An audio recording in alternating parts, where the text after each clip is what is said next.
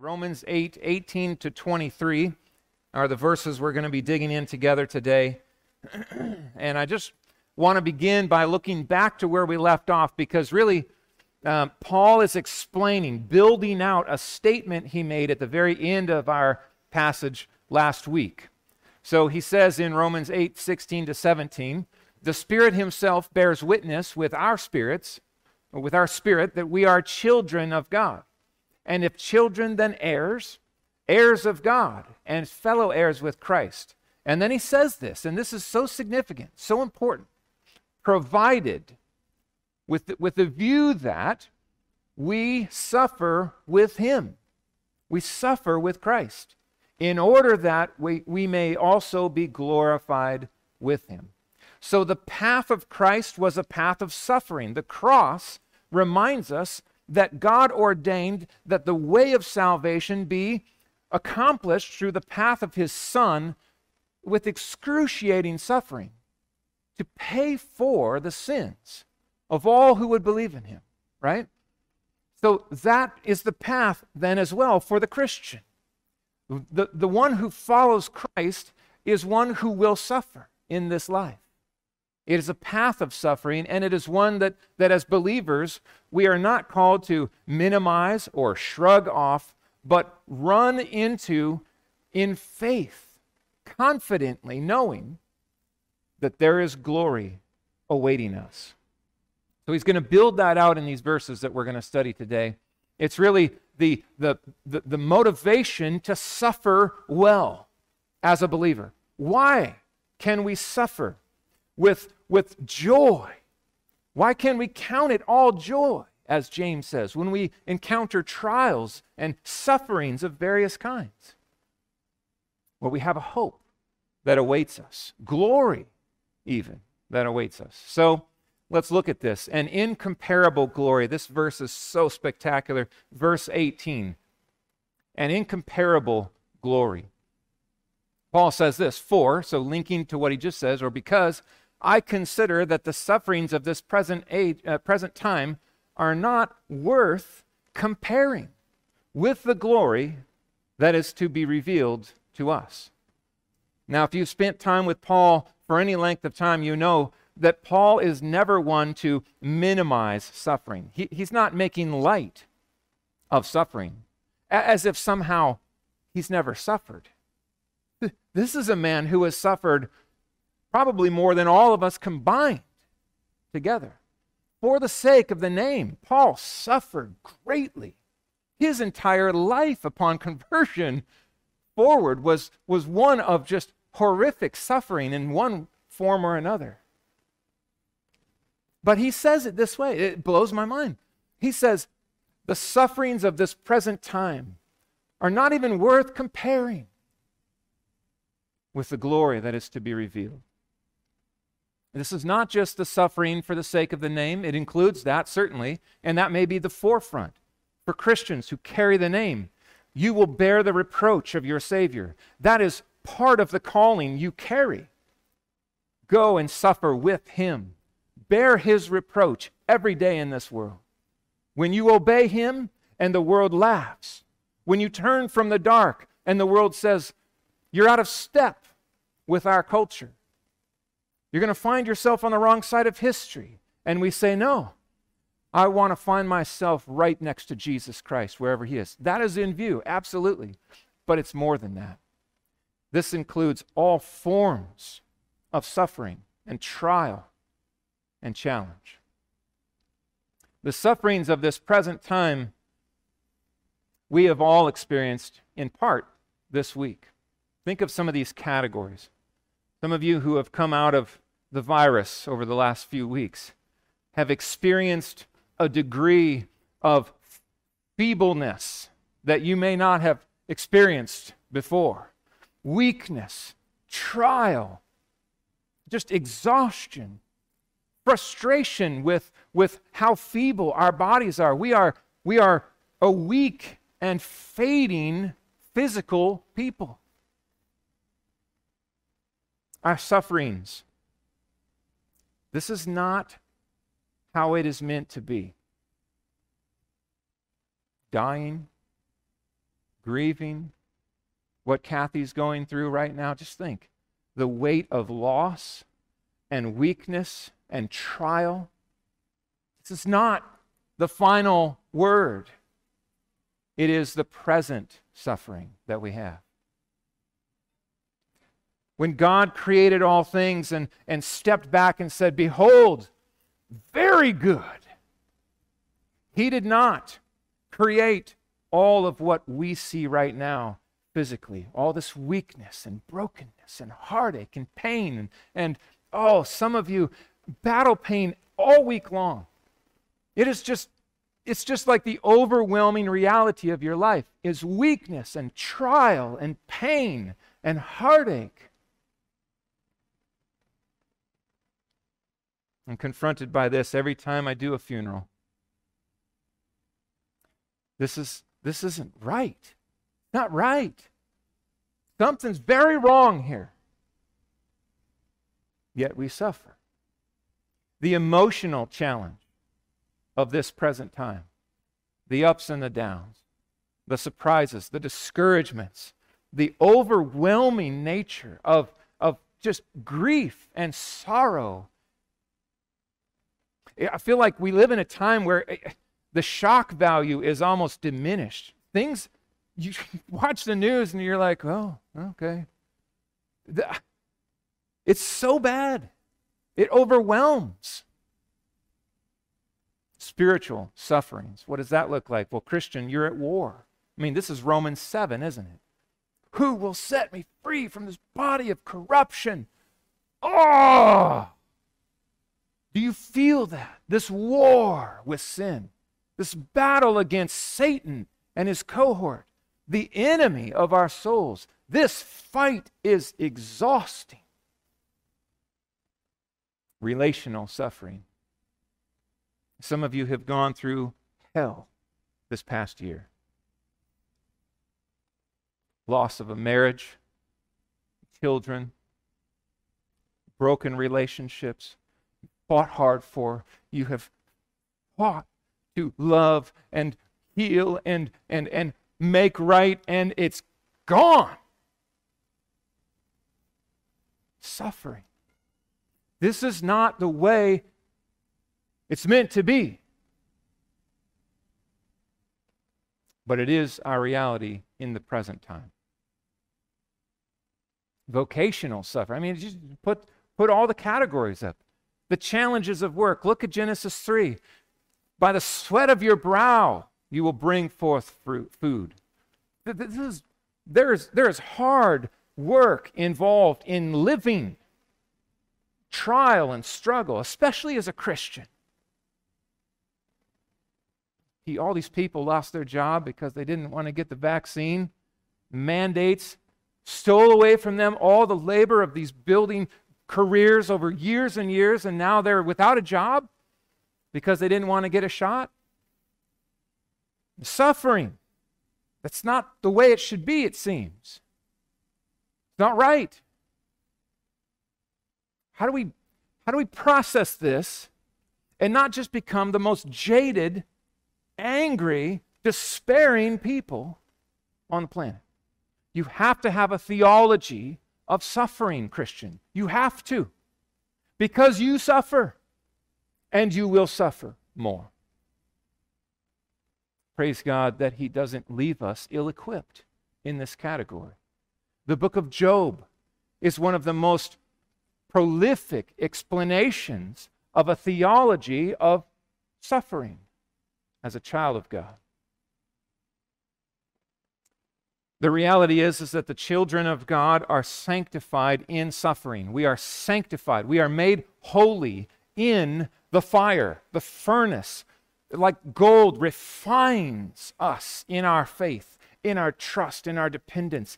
God will put you in the furnace to sanctify you, to purify you, to break down self reliance and self uh, autonomy and, and this independent streak we have as sinners. And He will show you your need and show you His faithfulness and His strength and His goodness to you. He will give you Himself in suffering. It's the greatest gift He can give. When your barns are full and your vats are overflowing, be warned lest you forget the God who gave you this land. You see the danger of a, of, of a life with no suffering? I don't need God. What, what would I need God for? Everything's good. God knows the propensity of our hearts towards self reliance rather than total dependence upon Him. And so, only in the way that God can, He brings trials of various kinds and He equips our faith to meet us there and show Himself good and glorious and strong. Christian, this is your path. This is your life. It is a life that is, that is given by God to suffering. And it is the path toward glory. It is how we will ultimately find the release from suffering is through suffering for his name in his strength. Faithful to the end, I will not recant. I will not relent. I will trust him. Though he slay me, yet I will trust him, bless him, praise him, call out. We are sanctified in suffering, and we are ultimately glorified through the path of suffering. Paul says in 2 Corinthians 4 16 to 17, these are, these are verses to memorize. Equip your heart for days ahead of suffering with verses like these. We do not lose heart, believers. Though our outer self is wasting away, our inner self is being renewed day by day. And then he says these words that blow your mind for this light, momentary affliction. How can he say that? when he looks around, when he speaks of his own life? How can he call it light and momentary? It's the contrast. This affliction is preparing for us an eternal weight of glory beyond all comparison. It's the same language he uses in Romans 8. It's incomparable glory. Coming when you hold it up against the, these sufferings held up against what's coming, it's, it's, it's, it's light and momentary. I was trying to think of something light. And I thought of an ant, but they're not as cute as these. Ladybugs. Who doesn't like a ladybug, right? They're cute. Now, they're, I don't know how they get into our house, but they seem to find ways in. I know they're not coming through the screens, but somehow they come in and and you know i try to kill them, but i can't so i'm trying to let them go and and that's light okay a ladybug on your hand suffering okay compared to mount baker how much does mount baker weigh what kind of scale would you use to weigh a mountain that big and if you put a ladybug on that scale guess what it wouldn't register that's what he's saying. It's incomparable. You can't compare the two. It's real. He's not denying the challenge, the struggle. It's real. But compared to what is coming, Christian, it's light and momentary. It's incomparable. It's not even worth comparing, he says. Be encouraged. Mount Baker, the glory of all that's coming, is going to come in its fullness, Christian. All the suffering is not meaningless, it's meaningful. It's preparing for you an eternal weight of glory. Now, fallenness and futility. After these verses, he goes on to build this out. And remember the flow. We started with no condemnation. We're going to no separation. Nothing can separate you, Christian, from the love of God that is in Christ. Nothing. No trial, no suffering, nothing. So, with that in view, he goes now to creation. Fallenness and futility. Verse 19 For the creation waits with eager longing for the revealing of the sons of God. This is a fascinating thing that Paul does here. Now he draws uh, as an example creation itself. Now, in this, we know that he's not referring to uh, angels, for example. Okay, so the, the, the angels are holy, they're not waiting for redemption. They are in the presence of God. He's not talking about Satan or, the, or the demons. They're not excited about this, eagerly waiting their freedom. No, they hate God. He's not even talking about believers here. He's not talking about us in this. He's going to show us that in, in, a minute. He's contrasting creation with sons of God. That's us, believers. So, what is he talking about? He's talking about animals rivers, trees, oceans, stars, galaxies. That's what he's talking about. It's the natural world. And when you, when you hear these words, natural, don't think somehow removed from God as if somehow it's, it's, it's apart from God. It's happening, happening naturally. No, God is active and involved in all of this. It's a personification of nature. Now, we've seen verses in the scriptures like this where the, uh, the, the, the people of God will return, and it says in Isaiah, and the trees of the forest will clap their hands, right? You can picture this imagery. Trees don't clap their hands, but in this sense, the trees are anticipating the freedom that awaits God's people. creation was subjected to futility. The creation, the, the rivers, the plants, the trees, the galaxies, the, all of this, this creation was subjected to futility, not willingly, but because of him who subjected it. Let's consider this a little bit here. Uh, first of all, futility. What does that mean? It, it, means without success or unable to achieve a goal or purpose. That's what Paul is aiming at here. It's, it's futile. This world is cursed by God. If you need evidence of this, then plant a garden in the spring that looks really nice like this. And then just leave it for a couple months. And you, my friend, will see futility. Okay? I have experienced this far too many times. It turns into this, right? Like overnight, especially around here. I mean, it's just like where do these weeds come from? They choke out the good stuff that you want, and they provide nothing except for thorns and thistles and annoyances. What is that? It's futility. It's futility. The law of entropy can be cited here.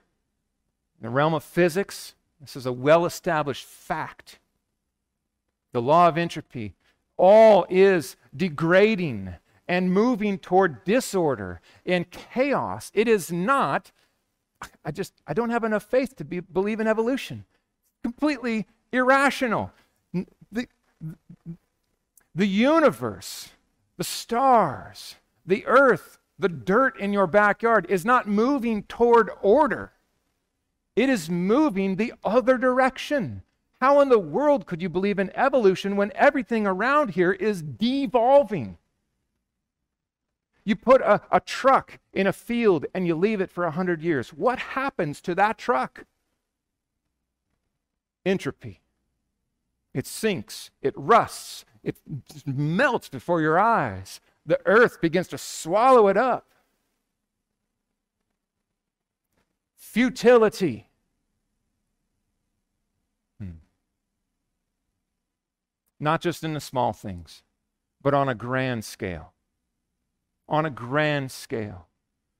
We say natural disasters, friends, but that does not somehow mean that God is somehow separate. God did not just spin stuff up and then walk away and say, oh, hands off, I'm out. No. He subjected this world that we live in to futility, and that includes bomb cyclones, hurricanes, tornadoes, tsunamis that kill scores of people in an hour, earthquakes, and everything else. Natural disaster is not a good term. It's more than that. We live on a planet that is beautiful. It's beautiful, yes, but it is hostile. These, uh, I, I, heard John MacArthur talking about this. The, these environmentalists that want to return us to like the, the dark ages, you know, where there's no technology and humans are basically sparse and scattered. Uh, what they're asking for is pain if you watch Alone, have you ever seen that, that, that series Alone? You just send some people up into the beautiful wilderness by themselves with basically nothing. They go nuts. And most of them tap out. The one guy we watched the other day, one night, and the bears were after him. And he's calling to get me out of here. I am going back to my house with walls and guns. We live in a hostile world. Winter reminds us of how fierce and ferocious this planet is. It is not hospitable and accommodating. Why? Why? Why is it this way? Futility. When you look around and you experience futility, you have to be reminded this is not just some natural law. It is because of Him who subjected it. It wasn't creation that sinned, right? It wasn't the trees that were like, We hate you, God. No. Or the rivers that were like, We're, we're sick of being your servant. No. Something else happened that caused the Lord of all of creation to curse his good earth. This is the answer it is not the law of nature, it is divine judicial sentence. God has cursed this earth. God has cursed the universe. He has set justice on display. Things are broken and we suffer ultimately because God is holy and just, and we are not. We are not. The global purpose in all suffering and death is to reveal the seriousness of sin. You might write that down. And when I say global, I mean all suffering, all death, all pain, all cancer, all grieving and mourning and crying, all of it, every single ounce of it, is ultimately to show us how grotesque and horrific and treasonous our sin is against the holy God. That's his purpose in this. Now, God can do millions of things when he does one thing. So it's not the only purpose, obviously. from our statement of faith. We believe and teach that through Adam's voluntary disobedience to the revealed will of God, the entire human race, that's us, we fell, incurring the penalty of spiritual and physical death. Let me be clear on this. When Adam sinned, I sinned. I chose that in Adam. I am with him in his sin. We together are culpable for that sin. We share in its, in its damage and we share in its offense. We incurred the penalty of spiritual and physical death, becoming subject to the righteous wrath of God towards sin. It's part of the curse. All humans are therefore guilty sinners by nature, choice, and divine declaration, inherently and totally depraved, lifeless, spiritually dead enslaved to sin, darkened in understanding, alienated from the life of God through ignorance, hardened in heart, morally and spiritually dead in trespasses and sins, and facing eternal conscious torment in hell, unable to see or enter the kingdom of God unless they are born again of, of, of the Holy Spirit. because of man's sin and rebellion, listen to what, what we finished this, this statement with. God also subjected creation to futility. There's our passage. Allowing adversity and suffering to serve as a constant reminder of man's sinful condition and need for salvation. It's a megaphone of our desperate need before a holy God. Suffering in all its forms. We live in a land cursed by God. You see how silly it is to say, well, there is no God? See how silly it is to say that we are just evolved from some primordial slime? You see how consistent it is with sin to deny the very God under whose judgment we live day after day? That's not surprising. That's expected. The curse of God. There's good news, though. Good news. The verse doesn't end there.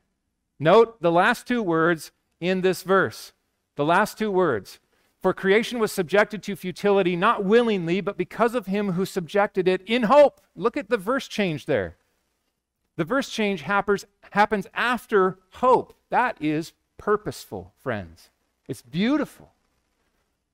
The one who subjected this land to futility did so in hope that the creation itself will be set free from its bondage to corruption and obtain the freedom of the glory of the children of God. Oh man, this is awesome.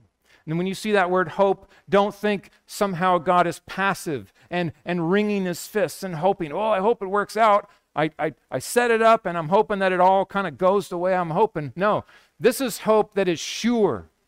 It, it has the view to redemption. He subjects it to futility under a curse in Genesis 3, knowing full well that this is all part of the plan and that through Jesus Christ, the children of God will be redeemed, and when they are brought to glory, this earth will be released from bondage, from the bondage to corruption and futility. The revealing of the sons of God and the release of creation. Don't miss the order. Sometimes we get this reversed, don't we? Sometimes we think, I just can't wait until I can see a rose the way it was originally meant to be, without those thorns, right? Sometimes we look at all of the beauty of the earth and we say, I just want to see that happen. Make it happen, Lord. And we're getting the order reversed. What happens first in this equation? The revealing of the sons of glory. It is the, the raising and glorification of God's people that comes first. And that's what creation eagerly anticipates. So if you can think trees clapping their hands, what are they clapping about? They're clapping about the redemption of sinners because it marks their release to celebrate the glory of God who saves sinners. Reminds me of my uncle's build out of all of what the atonement means. When Jesus died on the cross, he didn't simply pay for, not the potential, but the actual sins of all who will believe in him. That's not it. That's not the full extent of what he accomplished on the cross. He also, also accomplished the, the freedom of creation and the release of the bondage of the curse that God had placed on this earth. That is another accomplishment of Christ. And just so we're clear, all of this points to Christ. It all hinges upon Christ. As we know, as we've read in these verses already, everything Paul's saying points us back to Jesus Christ. So if you're here today and you don't know Jesus Christ, then you are still under wrath. You are under the curse in your own body. You face judgment, but you can come in faith, run to Jesus, and be forgiven of your sins and set free, given life in the Spirit to be a child of God with a guaranteed and certain future that someday you will be set free. And that when you are set free, all of creation will, will follow. Hmm. Labor pains, verse 22 and 23. Labor pains. Paul brings creation down to meet us today. For we know that the whole of creation has been groaning together in the pains of childbirth until now. And Kinsey, you know this, right? Literally, Wednesday. How in the world are you in church already? That's amazing. Labor pains. Okay? Us guys, we, by the grace of God, that's not part of our curse. Uh, I'm grateful for that. Thank you, ladies, moms, for, for, for enduring what you have. What's true of labor pain? They hurt, they're hard, they, they come in waves, don't they? But they produce the most beautiful, precious gift of God. There's, there's not just pain, there's celebration at the end of pain. And that's what we have.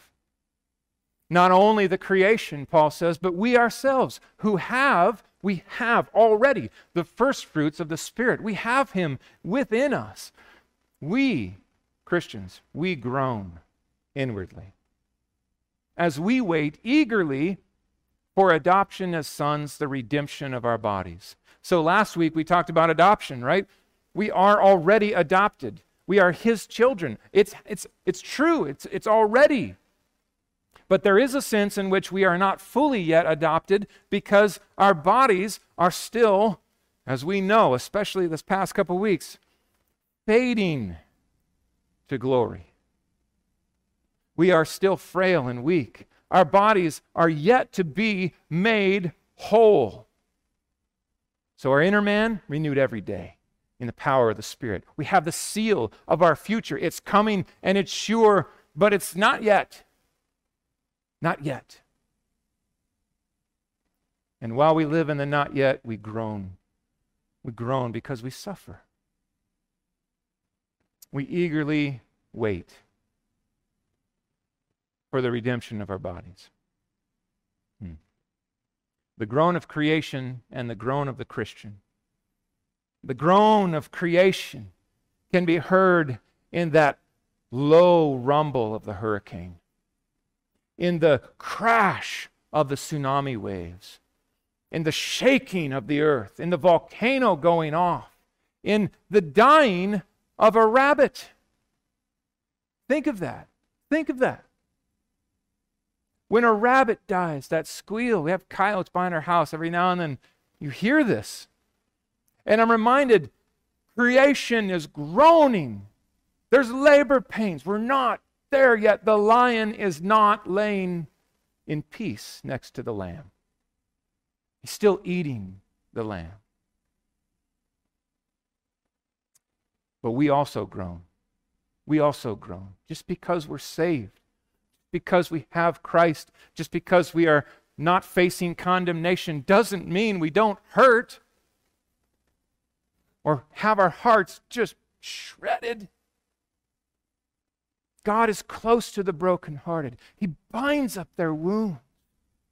We have a God who, who treasures and meets us in our darkest, weakest place when we run to Him for help. Are you groaning today, Christian? This groan is a fascinating word. It's, it's, it's, it's like this, this audible pain. It's an audible pain. Ah, ah. It's the noise that I made when I heard Neil passed away. That hurts. It's hard. And Kathy's in the hospital with COVID, struggling with all, all at the same time. Oh, man. That groan will end someday. Someday. No more of that. We will be free. We have the first fruits already, but we wait for the redemption of our bodies. George is back here again this week. Praise God. I, uh, I'm in awe of God's grace in that man's life. We are fading toward glory, all of us. All of us. Death is certain, it's coming for us. We are not condemned in death, we are forgiven. So we don't fear death. We don't fear death. One of the reasons why Christians can be so prolific in pandemics. We're not afraid of death. It's not the worst thing that can happen. The worst thing is that people die without the gospel, which is why these doors are open. The redemption of our bodies is coming. It's coming. Our response Christian, you are being sanctified today by the God who loves you, who is your Father. He is sanctifying you by bringing into your life, allowing into your life trials of various kinds. And you can count it all joy. Because God's greatest commitment to you is not your happiness, it's your holiness. His greatest longing for you, Christian, is that you be holy. And He knows that that's when you'll be most happy. He is glorified in our suffering, and we ultimately will be glorified through suffering. So, we groan today, but with eager hope. I, I, love this, this combination of words eager hope. It's like patient impatience, right? It's eager waiting. It, it, like, like a horse in the, in, in the chute waiting for the race. We're just oh man, let me out of here. I can't wait to run. I am going to shred this track. It's like that. We groan while we wait. Open those gates, Lord. Come back. Redeem us. Release us. That's how we make it through suffering, as we have a focus on what is coming. And so, jumping forward to Romans 12, verses 12 and 15 Christian, rejoice in hope Rejoice in hope. Be patient in tribulation. And be constant in prayer. And we're not alone, right? Look at this part. Rejoice with those who rejoice and weep with those who weep. That's part of our unity, our bond. We're together in this. These days, this pain, we share in it together. Let's pray. Oh, Lord,